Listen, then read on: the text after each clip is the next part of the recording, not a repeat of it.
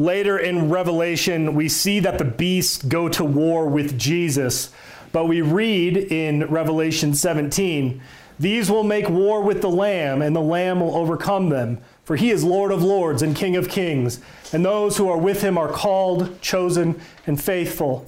In Revelation 19, an angel invites the birds of heaven to the great supper of God to eat the armies of the beast. And the beast and the false prophet are then destroyed by the sword that comes out of Jesus' mouth, and they are thrown into the lake of fire. Jesus wins. Then we see another supper of God, a supper where God invites his saints to eat with them. John is told to write, Blessed are those who are called to the marriage supper of the Lamb. Let us be glad and rejoice and give him glory, for the marriage of the Lamb has come and his wife has made herself ready. This meal is a foretaste of that supper.